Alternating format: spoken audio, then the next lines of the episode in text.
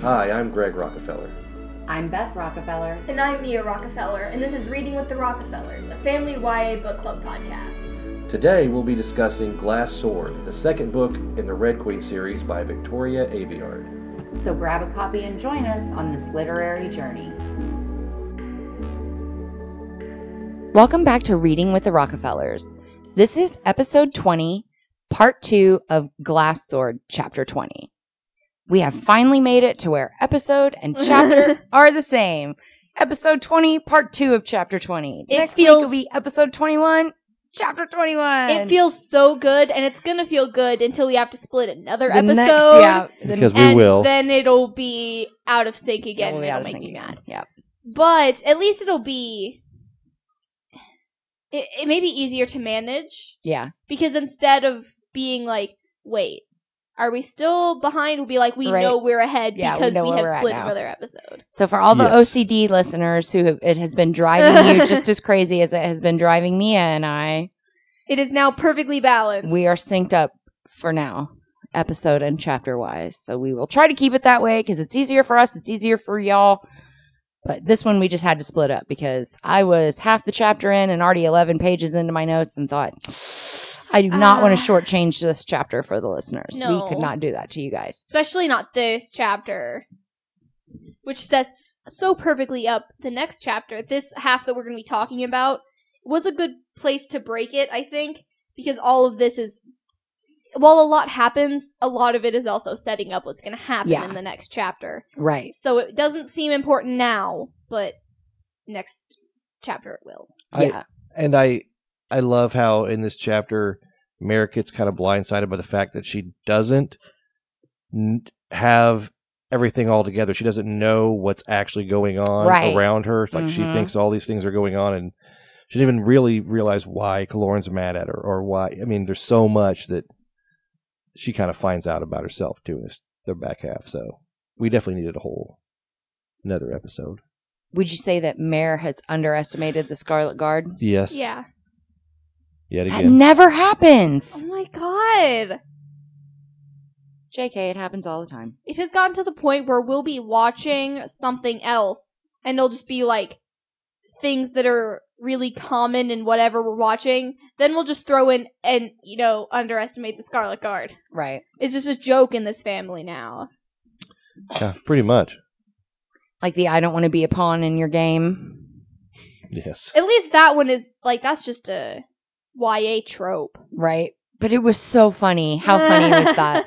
Listeners, if you guys have not watched it yet, which I hope by the time this comes out you have, s- finish this episode first. Fin- then yes. go to Netflix and watch Wednesday. It is hilarious. Jenna Ortega totally nails it as Wednesday. And there's a part where she's talking to her adorable chipper roommate and uh, it, she's changing her mind about something her roommate had pitched to her and now she's going to go along with it. And the roommate says, So what made you change your mind? And Wednesday says, I didn't want to be a pawn in someone's evil game. And I was like, Ah, she's perfect for Mare! right there, right out of her own mouth. She's perfect for Mare. She says that in like chapter 11 of the first book. So, did she even make it that far yeah, because it's after the Queen's trial. yeah how far is queen's trial in though I thought it was chapter 11. I thought chapter 10 was the chapter she fell. I thought And she then- said it to I thought it was Kilorn in her nine. their first conversation. No. We'll we'll we'll look back at it and this will all be settled. Some of you are probably like, "Hang on, I'm going to pause this and look Exactly. at the book right now." Yeah. You're screaming. it's annoying you just as much as it's annoying me. Email us so we don't have to look it up. Mom, the book is just right in my bedroom. That's true. That's true. You know the book a lot better than either one of us do. And I don't. I don't have a physical copy of the book. yes, I, have an a audible copy of the book. So Yes. I am technically the only one that has a physical copy of these books. Right. But I too have access to Right, right. copy. and I I have the digital copies, Right. and then I could also borrow yours. Yes, you- they're just in my right, bedroom. just in your room, right?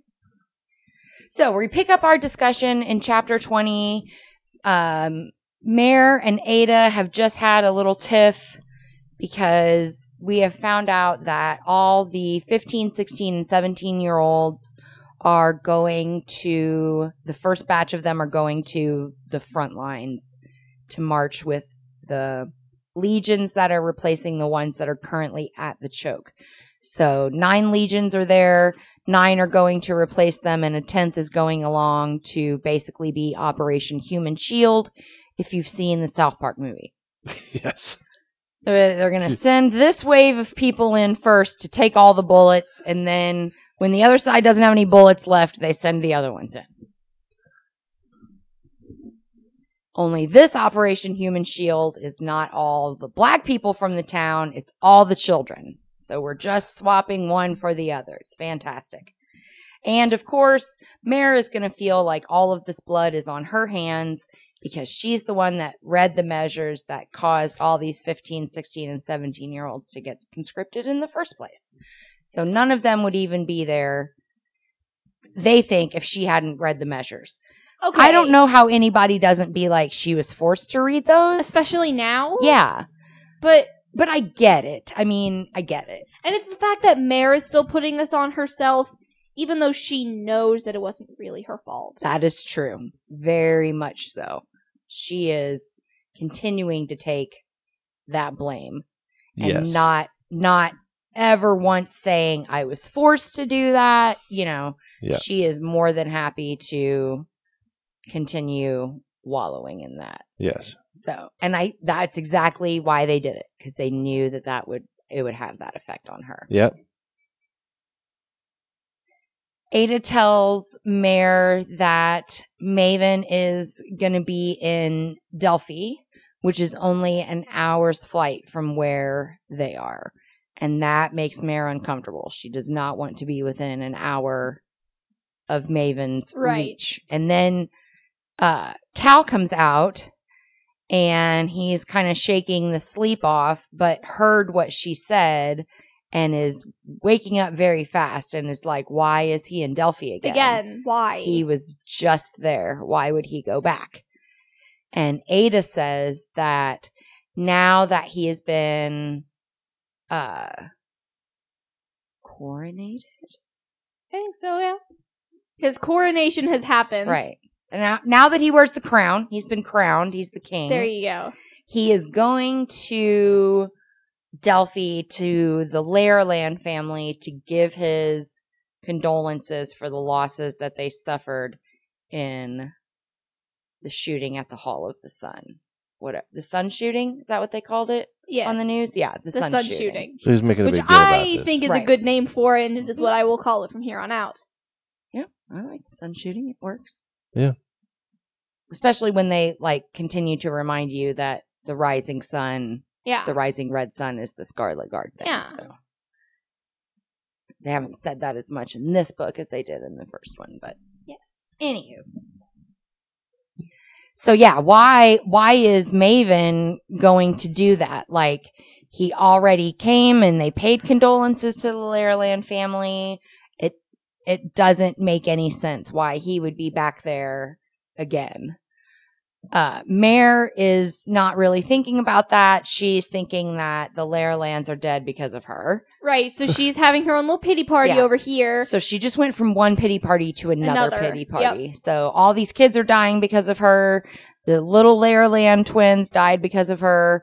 Bellicose died because she wasn't strong enough to stand up and say we don't need to have political executions, even though Farley would have done it whether they wanted them to or not. You know, like she had no control over that, but she thinks she did. Okay. Also, I love how Cal is being just so realistic about this. He's like, no, no, no, no. Maven wouldn't do that even for appearances.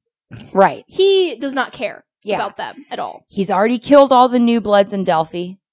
He doesn't care about the Lerolan family. So, So, he, why would he go back there? But he, he has to have a reason. Right.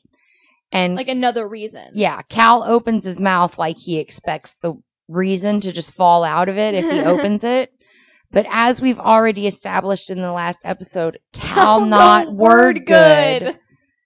So he cannot think of a way to express what he's thinking. Like he can't put Maven's intentions into the proper words because his brain doesn't work that fast.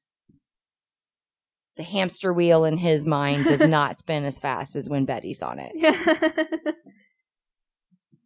Yes. Ada's brain is Betty.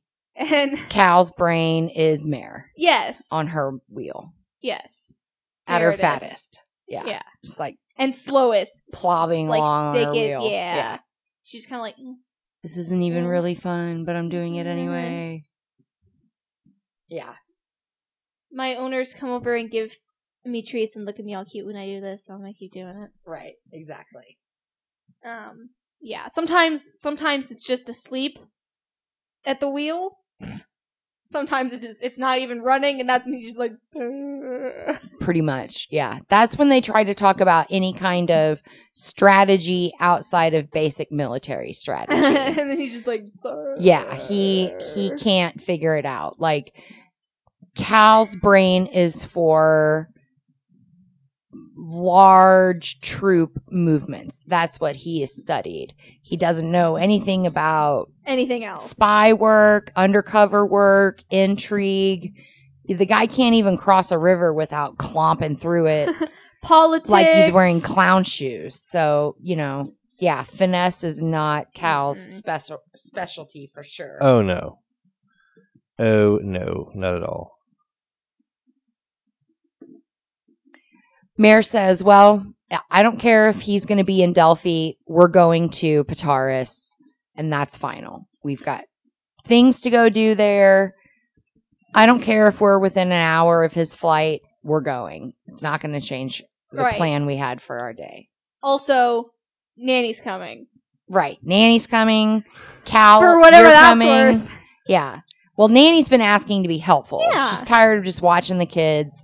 She wants to go out and do something helpful. She's got a pretty useful skill if they can find the proper way to use it.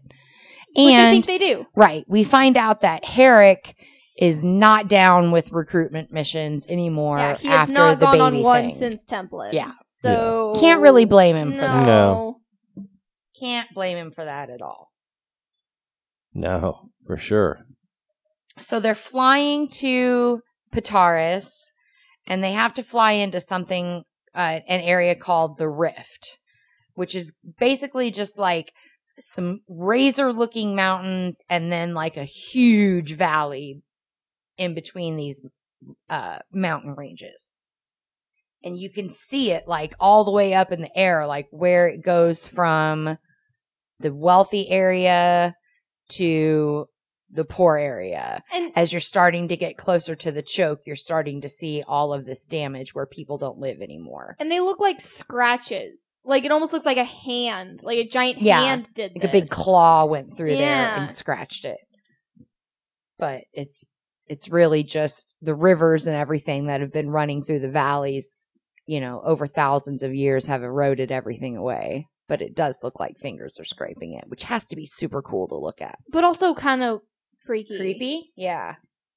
Like, oh, that looks really cool, and it's like this is natural, but it kind of looks man-made. It looks too perfect to be natural. Yeah. But like, ah, scared. yeah. And there are a lot of places in Norta that are man made like that. Yeah. So, you know, it's not it's not out of the question for them to say that it looks like it, but this particular one is not. It just looks really cool from and the it's air. it's it's too big. Like this whole stretch of land looks like this. There's no Yeah. way they put in the effort for this. Right. So Pitarus is the capital of this rift area, and the rift is mostly wilderness, and Pitarus is the capital, and it's an industrial hub because this area is all about steel and iron mining. And it's right on the fork of a river, so they're able to send goods out of here super quick. To be fair, To be fair. To be fair, Pitarus is the capital because it's the only city in the whole Yeah. region. everything else is just woods, basically. yes. So it's not hard to be the capital when you're the only city there. Correct. It's like it's not that hard to get first place if you're the only one in the division. Right. Now, House Laris, which are the wind weavers, they can they can affect, you know, the Wind. wind, and stuff. But just wind. It's not just a clever name, right? Because nymphs do water, burners do fire. Green Wardens do Earth. Yeah. And then All the other ones. all the all the other ones who aren't. I just went for elemental the four elements. Right, right. I just nailing those out real quick. But how Samos is the has this ancestral home, like they own all of this land. And, And- all of the iron and coal that comes out of these mines is all theirs. So that's why they have all this money.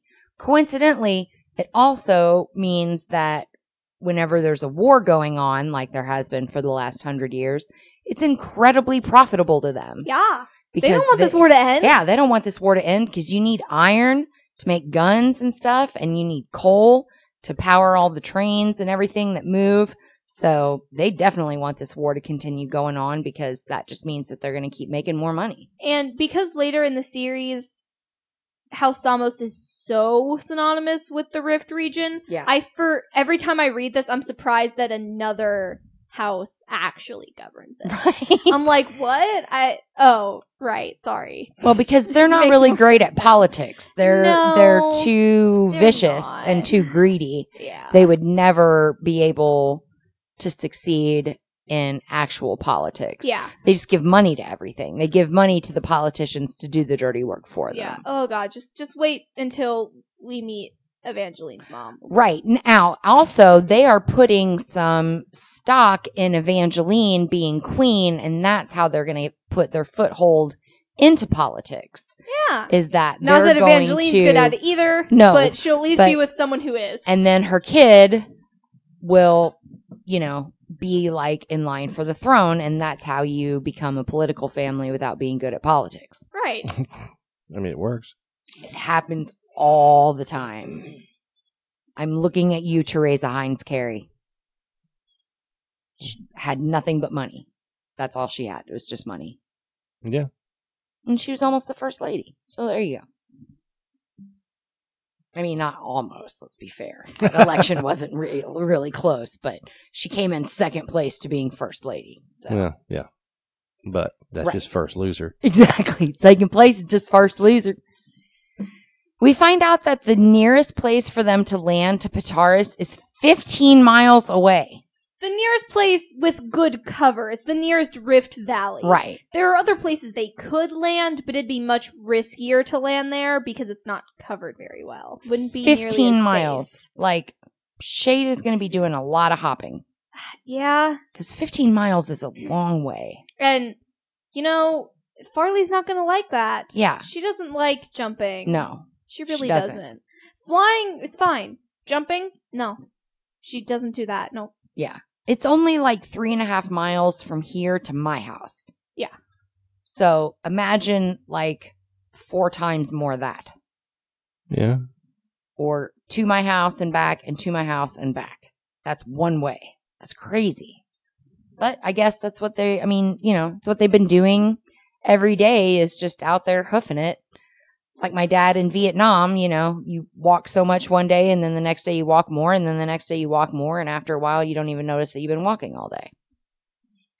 So, plus they have shade to do at least a little bit of the jumping. and it is more than fifteen miles. Yeah. Important distinction. Exactly. Nanny is loving every minute of this. It's a really rough landing, and they get to the bottom, and she's just like, Is it always this fun? While like Shade is over barfing on the floor because he doesn't like flying, even though he's totally fine with jumping. Whereas he and Farley, Farley, are exact yeah. opposites in that way. Farley loves to sit in the front and fly so she can see everything, but she hates jumping. Farley is that kid when you're on a road trip that's just like faces glued to the window. Yeah. And they're just like, ah, I want to Right. see it all. Look at the trees. Oh, there's cows. Moo! yes, Farley, we we get it. Yeah. Sit down. but it's so pretty. Yeah, I know. We also find out that on this mission is a new blood, a recent recruit named Gareth Bowment. This is his third recruitment trip in four days. Seriously, people, take a vacation. Just one day where you don't do anything for crying out loud.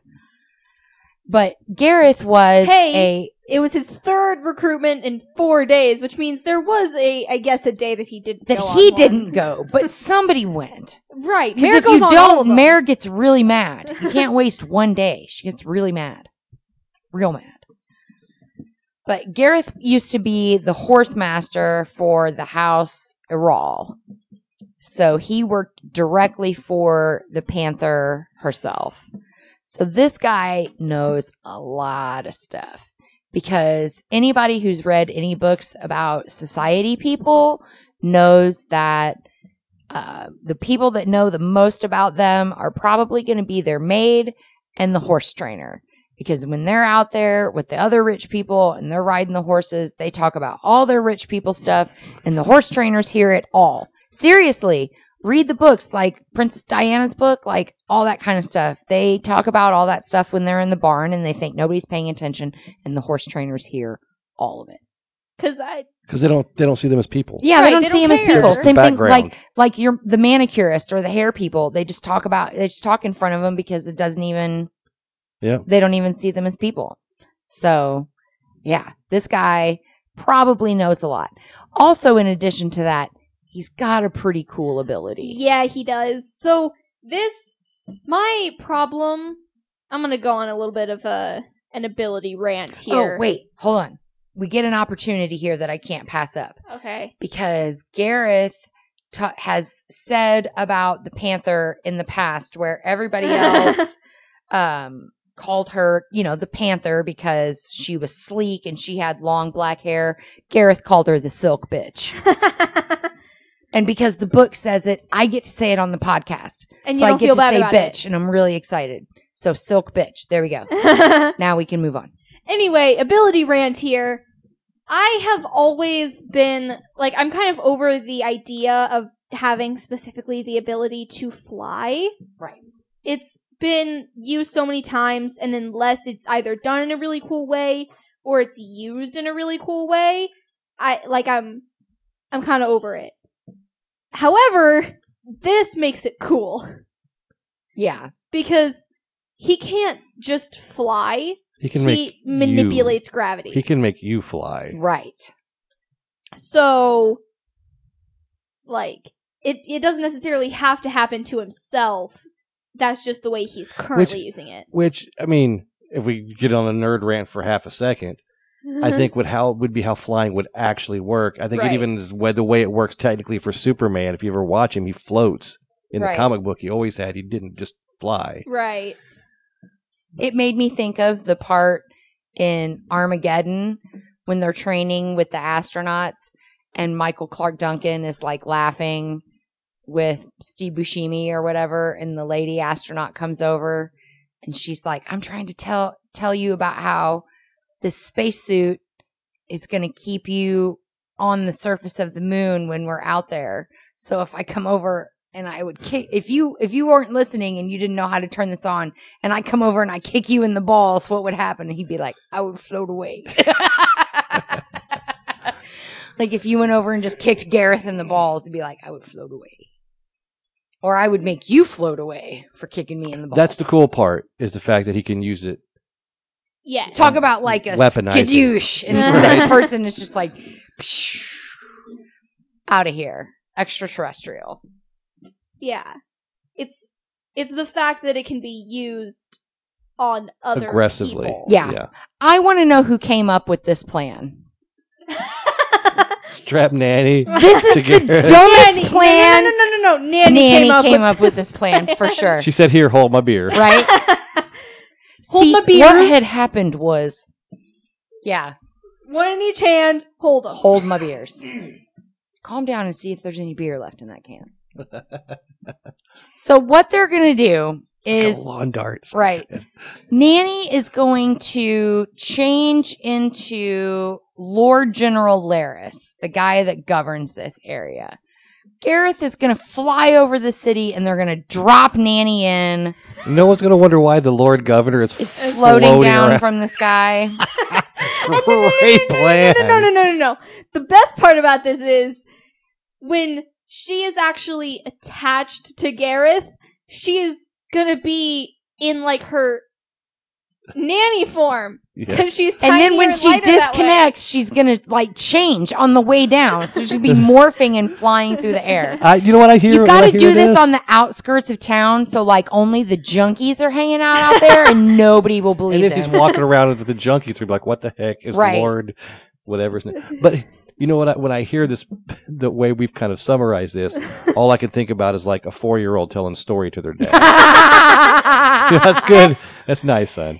Dad, the governor fell out of the sky and was first an old lady and then the governor. That's nice, buddy. No, that I swear it was. I I saw it though. Yeah, Mhm. Sure thing, buddy. Or when Randy typical. Quaid is trying to talk about being abducted by the aliens and Independence, Independence Day. Day. and nobody will believe him because they just think he's crazy. But he was Exactly. Exactly. crazy. Andy was abducted by aliens. Right. But when they get into the uh when Nanny gets into the center, she'll go into the or into the city, she'll go into the security center looking like Lord General Laris and she will get the printouts for the names that they have that are in this city. So that's the whole point is for somebody to be able to get into the security center without them having to make a big deal. You know, she can just walk in there dressed as him and not have to worry about it. So the plane lands after this particularly rough uh, landing, and Farley unbuckles her seatbelt and runs out of the plane and pukes all over the place. So Farley's. This is a thing that's been She's happening. throwing up she an is awful just lot. hurling like crazy recently. Hmm. Hmm. Interesting. If anyone can figure out what's going on with Farley and email us before it is revealed, then gold star for you. Bonus points, right? Farley says that if Nanny liked the landing, then she's going to love being strapped to Gareth. Like, if you thought that was fun, then you are going to love flying through the air. with a man that is Yeah, just strapped to this dude. that is it is manipulating gravity and that he's he's only been doing this for a little bit. Yeah. Gareth laughs and says that when he flew with Farley a few nights ago, she messed his shoes all up when they landed. So basically, she horked all over his shoes when they landed. And and and she's like trying to just kind of uh. shake the whole thing off. You know, she doesn't want to talk about why she's been throwing up so much lately, or you Man. know, the motion sickness she's been having from the jet. She doesn't you want to know, talk about it. if if I had a nickel for every time they mentioned Farley vomiting, I'd have a, f- a few nickels. I'd have like five nickels. It's not a lot, but it's weird that it's happened like five times. uh oh, I saw that joke in a, a like a joke formatted like that in a comment section that I like never would have thought I'd see that joke in. And I was just like, huh, we're everywhere. If I had a nickel for every time I woke up and Taylor Swift had dropped a surprise album, is that No, that joke? Oh, It was it, was formatted the same way. You know, the if I had a nickel for every time this happened, I'd have two nickels, which isn't a which isn't that- a lot, but it's that weird that it happened thing. twice. Yeah, But it, I don't remember what was actually put in there. but Oh, I I was like, huh, it's fun. Phineas and Ferb fans are everywhere. They are everywhere, We're taking over. as we should. We all know all the cool science experiments. Mm-hmm. Baking soda volcano. Always make robotic arms and use them to To- build a baking soda volcano. First place at every science fair. every science fair, and then some ants make you their queen. Yeah. So to sum up, Right. Farley's been throwing up a lot. Farley's been Yes. throwing up a lot. So she runs outside to puke. Everybody goes out after her. This leaves Cal and Mare alone on the plane for a little bit. And for some reason, in the daylight, she's afraid to be alone with him. At night, she's fine. During the day, doesn't want to be alone with him. She doesn't want to have to actually have any type of meaningful conversation. That's so backwards. That's so mare. Yep. They're just a comfort to each other by the time they go to sleep. It's just so the other one doesn't have to sleep alone, but they're not communicating during the day. I'm sure there's things that he wants to tell her. We know there's things that she wants to tell him, and they're just not communicating because both of them are scared they're going to hurt the other one. Right. And she's afraid that if she starts telling him things on how she feels, that he's just going to split or reveal some other side of himself that she hasn't seen before, like with Maven. Right. She's she's just kind of like putting this wall up because she's been hurt so bad and she doesn't ever want to feel like that again. Yeah. And I get it. Right. Well, he combats that a little bit and he's like, You need to go talk to Kilorn. And she's like, I don't want to talk to him. I don't have anything to say to Kilorn, basically. No. Uh-uh. Right. I don't want to talk to Kilorn. And he's like, Oh, that's funny. You're usually such a good liar. Oh, But he is calling her out on this one. Like, it's obviously bothering you that you and Kilorn are not speaking. You need to go patch this up. And she spins on him to try to give him the what for, and she's staring at his chest because he's 18 inches taller than she is. and then It's like staring at his and then abdomen. she's and another thing, Cal. And then she's just like, "Well, I look learn better than you. Right. Nothing I say is gonna snap him out of this little tantrum." She says while having a tantrum. Like, Exactly. She is throwing a tantrum right now and is like, "He's being childish." You hear yourself, right, girl? Exactly. And Cal's like, you know, every night he comes to me and asks if he can come with us the next day on whatever run we're doing. Aw. Every single night. He asks if he can go with them. Mm-hmm. Mare does not have the same reaction Mia just had. She gets real mad. She's He's- like, Oh, he talks to you, does he? He runs when he sees me, but he'll talk to you. But he I get it. He won't talk to me because of you. So why on earth would he actually come to you? Yeah. And and he has to like grab her face and make her look up at him and be like, "Do you really not understand why he's mad? It's not me he's mad at." He's not angry because of us. Yeah.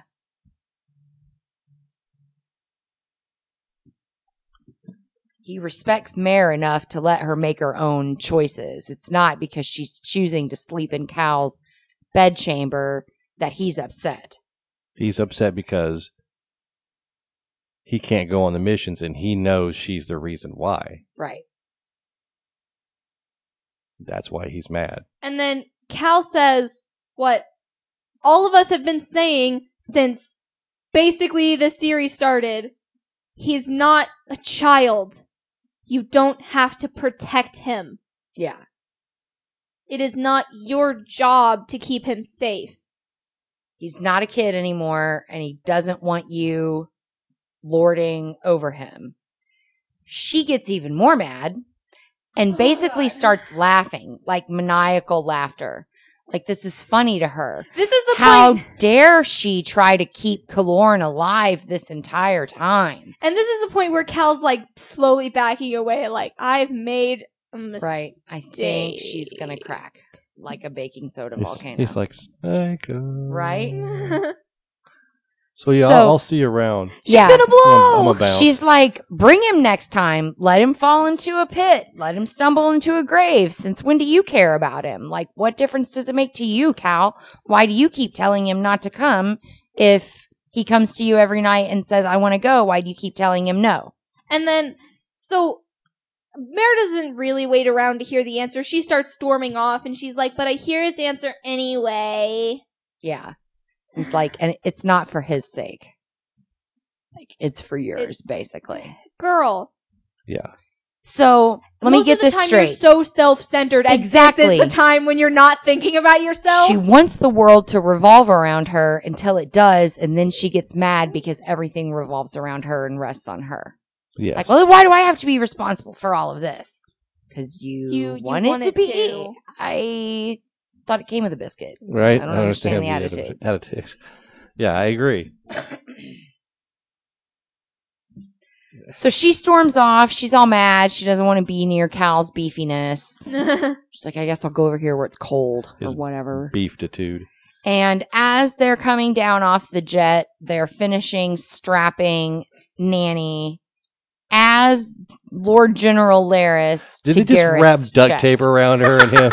No, they have the harness off like a- of a jet seat. Like they've unwrapped it from a jet seat and they're ratcheting the stuff- harness This is onto. th- their weird, like jerry rigged harness. They're kind of just like eh, eh, This is something I think it you- on there. It's just something I think you would see driving in Arkansas with all the yard art and the Yeah. trailers. Or, I just um, think about how the oh, that's funny. She's In- duct taped to that guy.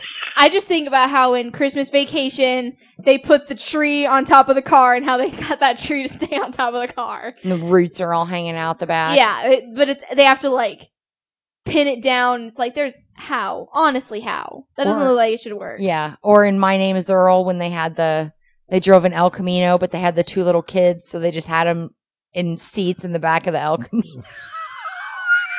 Not strapped anything. yeah. Not strapped seats anything, back just seats back. so great. So they're they're she's as Lord Laris and they're strapping her to this smaller boy child person.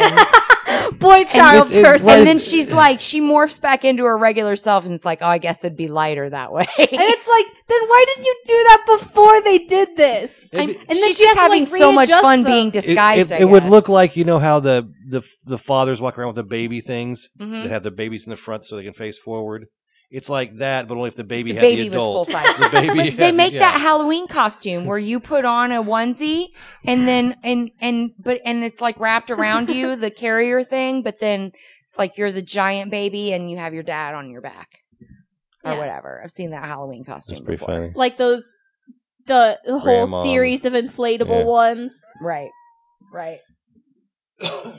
Mare has to cover her hands to stifle a giggle, and that made me ask a serious question. Is this the first time we've ever seen her laugh? No, Genuinely laugh? I don't think so. I think she's done this like I have to Because I mean, stifle she's a like, giggle before. but she's like stifling a guffaw. she's not stifling a giggle. She's like about to just bray out like a donkey, and she has to cover her hand because this is the wrong time to laugh like that. Just like I just, I, I, from what I can remember, I don't think I we've seen her not get to this tickled about something. not to this extent, but there definitely has been some times where she's been like she could laugh, she just isn't. yeah, like laughing at Cal being a big dumb animal sometimes, but I don't know. This- This Right, this part where she just is so visibly cracked up it, it- it makes me happy. Right. It made my heart dance a little bit because she's actually capable of laughing and smiling and seeing the humor in something. So Gareth pats Nanny on the head and like tells her to keep her arms in and her head down and you know it might help her to close her eyes. And she says, I've had my eyes closed my whole life. Huh. Aw. That's so sweet. And then we get the description of what it looks like when Gareth, quote unquote, flies. And like you said, Mia, he doesn't he doesn't have to like bend his legs and jump into the air or anything. He just puts his palms out and he like rises. Just starts levitating. Yeah. just starts rising. it and then not- just rises and rises and rises until they're just a tiny little speck. It is not your typical superhero flying. No. Yeah.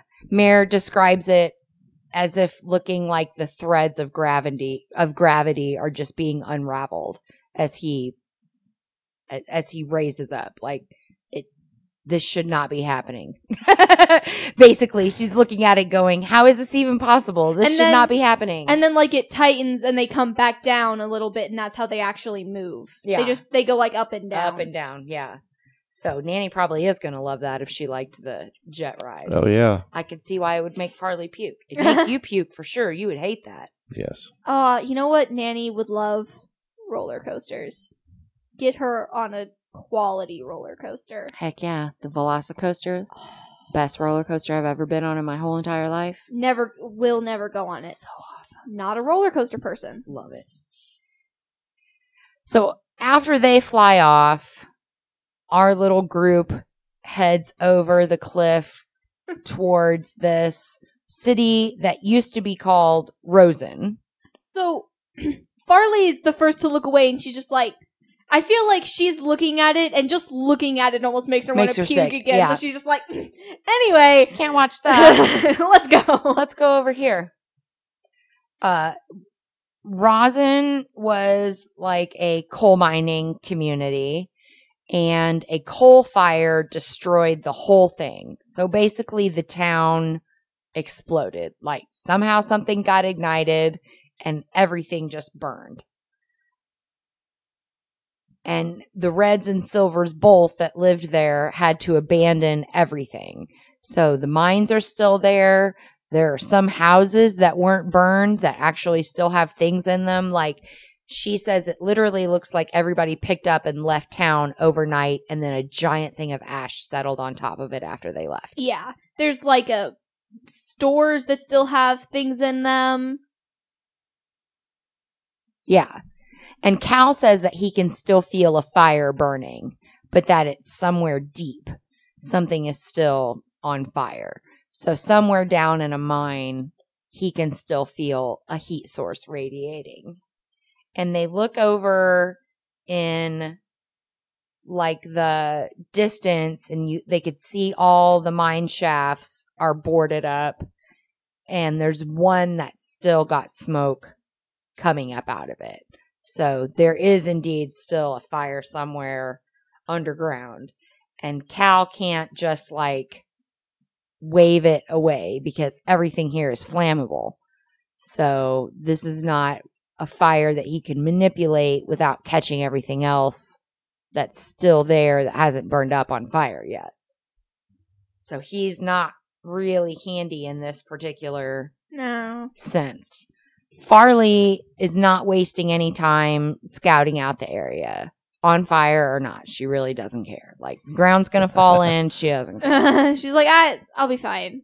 I've survived so much t- up to this point. I really, I, like, I don't think I can be killed at Yeah. this point. I feel invincible. Right. Let's go. Pretty much. Shade is literally like 18 inches from her, watching her the entire time. Yeah, where, where Farley goes, Shade where is Shade right go- behind. Yeah, Shade goes. I, it, it just, it kind of reminds me of when I was younger and Grant would just like trail me everywhere I went. Unless we specifically had to tell him, no, she's going on her own, you stay here. but what's she gonna do while she's gone? She'll be fine, buddy. She'll be back. But what am I gonna do while she's gone? uh, whatever you did before she was born. You had seven whole years before she was here. Find He's- one of the things you did then and do it. He has always loved his sissy. Yeah. But sometimes he would kind of follow me around like a lost puppy. Yeah. Or like at Iman Epaz when you go into the bathroom and Carrie follows you in there because she wants you to pet her. And then 30 seconds after you're in there, she's done with you petting her and she's at the door and she wants to leave. She starts and like you're like, scratching nah, you followed me in here. Now you're in here as long as I am. That's why I don't. I don't even want to be in there. here sometimes, and you're in here too. And now you're in here too. But most of the time she just comes back for petting. So you're just petting her while you're using the bathroom. Uh, Mare makes a comment that Rosin is the grayest place she's ever seen. And there's literally a place called Greytown. So Right. this is grayer than Greytown. I don't know what's grayer than gray, but apparently it's this. yeah, apparently. I I don't. I. I. I. Right, exactly. Mare says where Greytown had an albeit blackened but still beating heart, this town is dead. There is not a single living soul here. She can't feel electricity. She can't feel anything except Okay, that Mayor. one.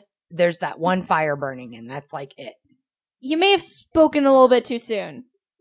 Maybe. She also wonders if there's bone dust in the air they're breathing. That- Gross, Mare. She's like, "Are we breathing in like Ew. like human ashes?" It's like, "Girl, Like, do I have stop." somebody's bones in my lungs now? It's like, shut up. Is it in my Ugh. hair? Ew. That's so gross. So they're kind of looking in the windows of the buildings that are still standing. There's not very many, but there's parts of it that are still standing. And she finds a tiny little window in this little small building, but inside is a library. And there's just books, rows and rows and rows and rows and rows of books.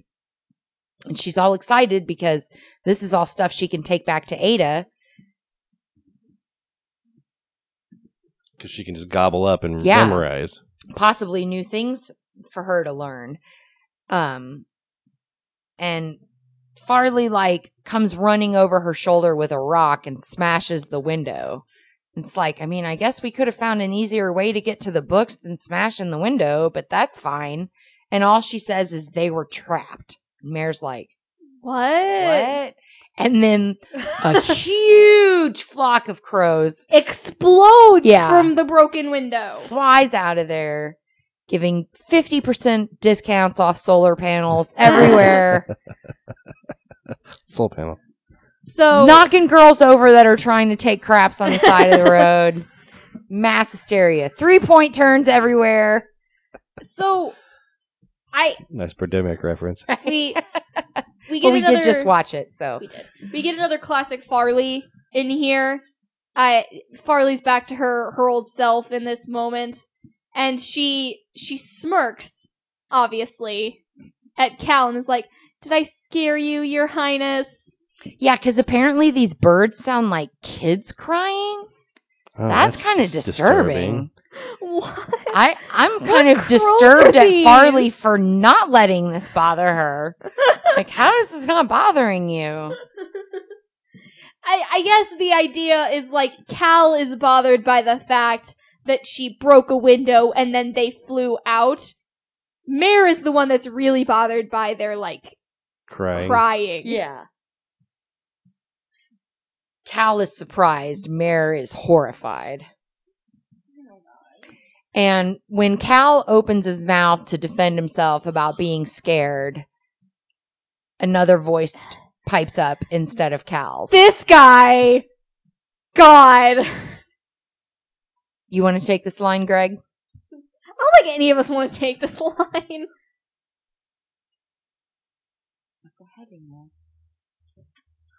Oh, the voice that pops out now? Uh-huh. Yeah. Which out this man seems to appear out of nowhere. He's completely gray with blood red eyes. So picture that. That's in your not mind. terrifying at Yeah. all. And then he says this.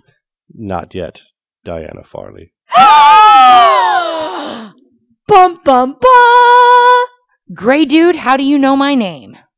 Because nobody knows my full name. Everybody just calls me Farley. And I get when he like comes out. I How get do you the, know that I exist at all? First of all, the way it's written? It almost seems like he kind of rises up out of the ash. Yeah. like he was just like- laying there and he just I think stood up. I think everything around them is so gray. that he they walked just up don't there notice him until he's like right on top of them. because Right. he's also wearing like gray clothes. and yeah, his skin everything is kind is of gray. gray. And he says, "Though you will, you all will." So it's it's not it's not coming just for her. Like everybody is going to have some serious issues coming up pretty soon. Cal and Mare both spark up Yeah. their uh respectable yeah. abilities. bring up their respective yeah. Weapons. Farley grabs a gun and points it right at this dude. Like everybody is on edge. Nobody knows who this guy is. and and he Shade's seems pretty darn familiar with them. Shade's just like I Ready to jump at a moment's I, notice. guess yeah. I'll Yes. this. The guy steps right up to Mare and addresses her fully. You know, says Mare Barrow, but with a sigh, like her name is really heavy, like hard for him to say. Mare Barrow. And he's like, I feel like I already know you. She is not cool with this because anybody that would say that would have seen the broadcasts and think that she is a seductive murderer. So that's not the introduction that she wants to get from this dude that seemingly appeared out of nowhere and somehow knows Farley's first name that nobody else knows. Yes. And he's not, they, Mare says he thinks he's not physically imposing, but something about him causes fear. Like There's he's something not right about this dude. Just, You know, mm-hmm. he just kind of materialized out of nowhere. He knows He- everybody's name. he looks really creepy. Yeah. There's just there's some sort of air about him where you're just you're uncomfortable in his presence. Well, and none of us know this guy, but he know he, he knows them. seems yeah. to know us. She says, Who are you? And he looks at them one by one and each down the line as he's going and looking at them, like his face falls little by little as he's going down the line. Like he's looking over them and not liking what he's seeing for whatever reason until it basically looks like he's going to cry. And he says to them, The new bloods of Pitarus are dead. The king waits for you there. And they're all just like, uh, what? Yeah, exactly. And before they can actually say that, he says, I know because I have seen it, Tiberius, because Cal was obviously going to be the first one that's like, hey, dude, what the blah, blah, blah, blah, blah. Just like you, just like I saw you coming. And, uh, I- Farley says, what do you mean saw? She is not having any of this at Farley's all. reaction to this guy is so good. Yeah. Like I don't like seeing her angry, but I kind of like seeing her angry. Oh, yeah. like I don't want Farley to be angry, but she's really funny when she is. Yeah. She steps right up to him with that gun and is like, Tell me, you know, what do you mean by saw? That's an interesting word. Tell me what it means. And he says, Such a temper, Diana. And sidesteps her as she charges at him. God, I already want to punch this guy in the face. And so she does it again and he dodges her again. Mare yells to stop. And that surprises everyone, even Mare. Like, why should we stop? You know, this guy is obviously bad news. We need to try to control him right now because we do not know what's about to happen. The real surprising thing is that Farley listens. That's what surprises me about this whole thing. Does is she, that though? Farley actually, at least for the moment, she stops. for the moment. But she starts making her way behind him, circling behind him, like, you know, taking him in from all angles. Mare asks again what his name is. And his response is that it doesn't matter because it's not on her list. Like, if you want to know my name because you want to know if I'm on your list, don't bother. I'm not on it.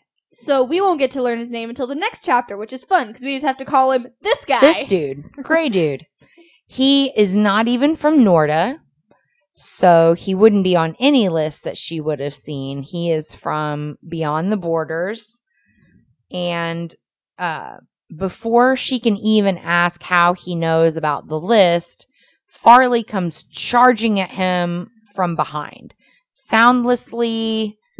You know, just charging right at his back. There should be no way that he would know that she is coming. Yet before she gets to him, he steps out of the way. And then she face she falls face first into the dirt, and she is not happy at all. She jumps right back up and is like, "You gonna dodge this?" and cocks the gun and puts a bullet in the chamber. Like, you know, can you dodge a bullet coming out of my gun? Farley. Chill. Yeah. He says, I won't have to, will I, Miss Barrow? She's like, um, I don't know why you're And and asking me about this. and then it clicks. yeah, Then she gets it. yeah. She says, Farley, leave him be. He's another new blood. And then Cal catches on too, like, oh, I get it. Oh, Yeah, okay. He says, You're you're an eye. You can see the future. and uh, this guy's reaction is hilarious. Yeah. The man scoffs, waving a hand. An eye sees only what they look for. Their sight is narrower than a blade of grass.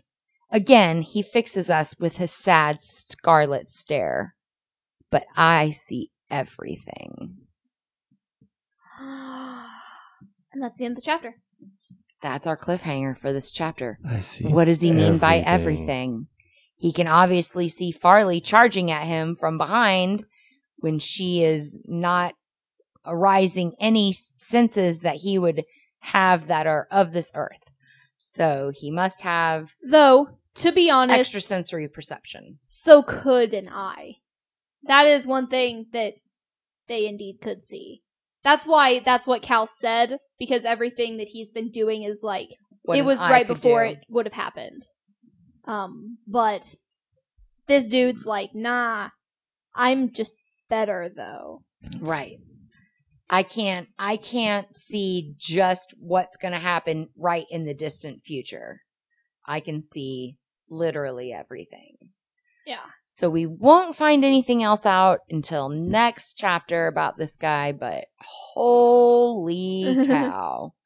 You Is guys he are in for it. obnoxious? I mean, wouldn't you be though?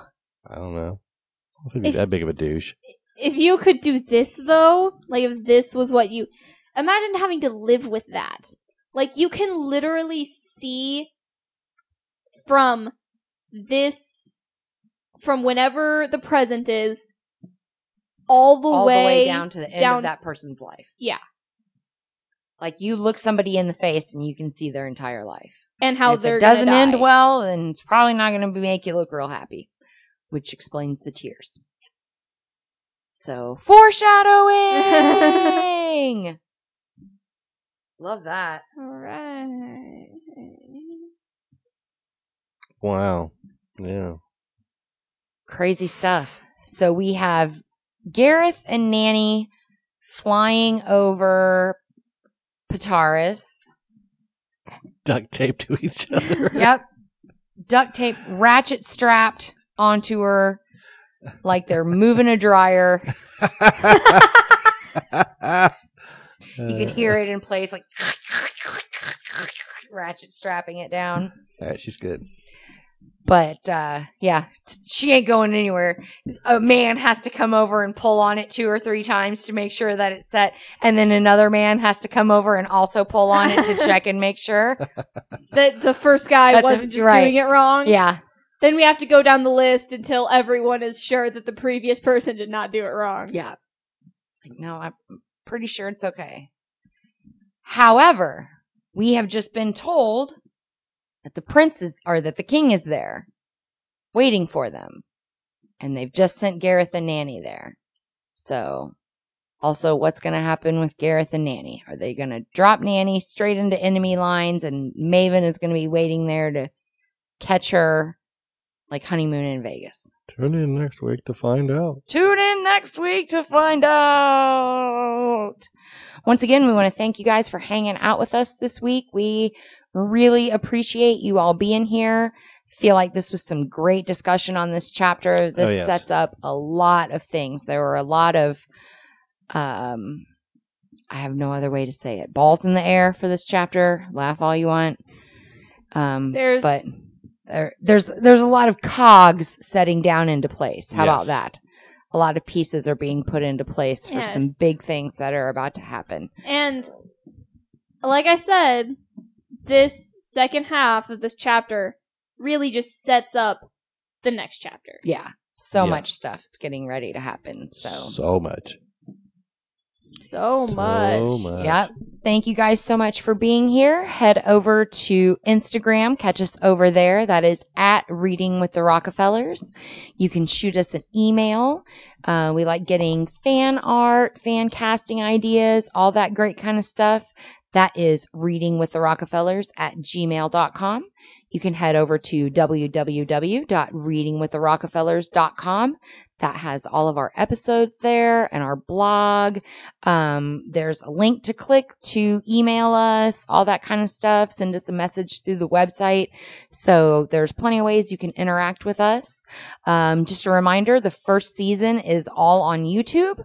So you can head over to YouTube and get uh, video versions of our episodes and our special quiz show episode is available over there. Mia is already writing quiz show episodes for this book. So all of that will happen when we finally finish Glass Sword. And this one will be much better than the last one. That means we not need- just quiz wise, but also in production value. We're Right. probably still we're probably just gonna do it audio only. Um because the We'll video see. did not work out very well.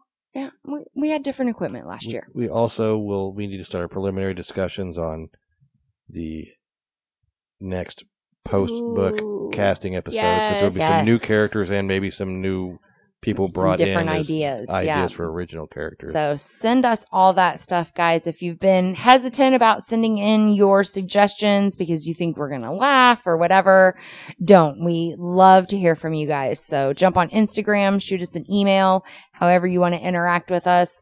We said at the end of our last episode, I just want to reiterate, um, when we got our Spotify wrapped for the year, we were so excited to see how many of you guys are out there listening. So thank you so much for hanging in there with us Yeah, it through makes this us first year. We really are happy that you are here with us. it makes us so happy that people are enjoying what we enjoy to do. Yeah. We enjoy recording this and we're happy that some people enjoy listening to it. Yeah. This is our fun family time to get together and do this. And we really appreciate you guys hanging in there with us as well. Thank you all so much. We love each and every one of you that comes back and joins us every week. So hang in there and we will see you next time. Bye. Bye. Bye.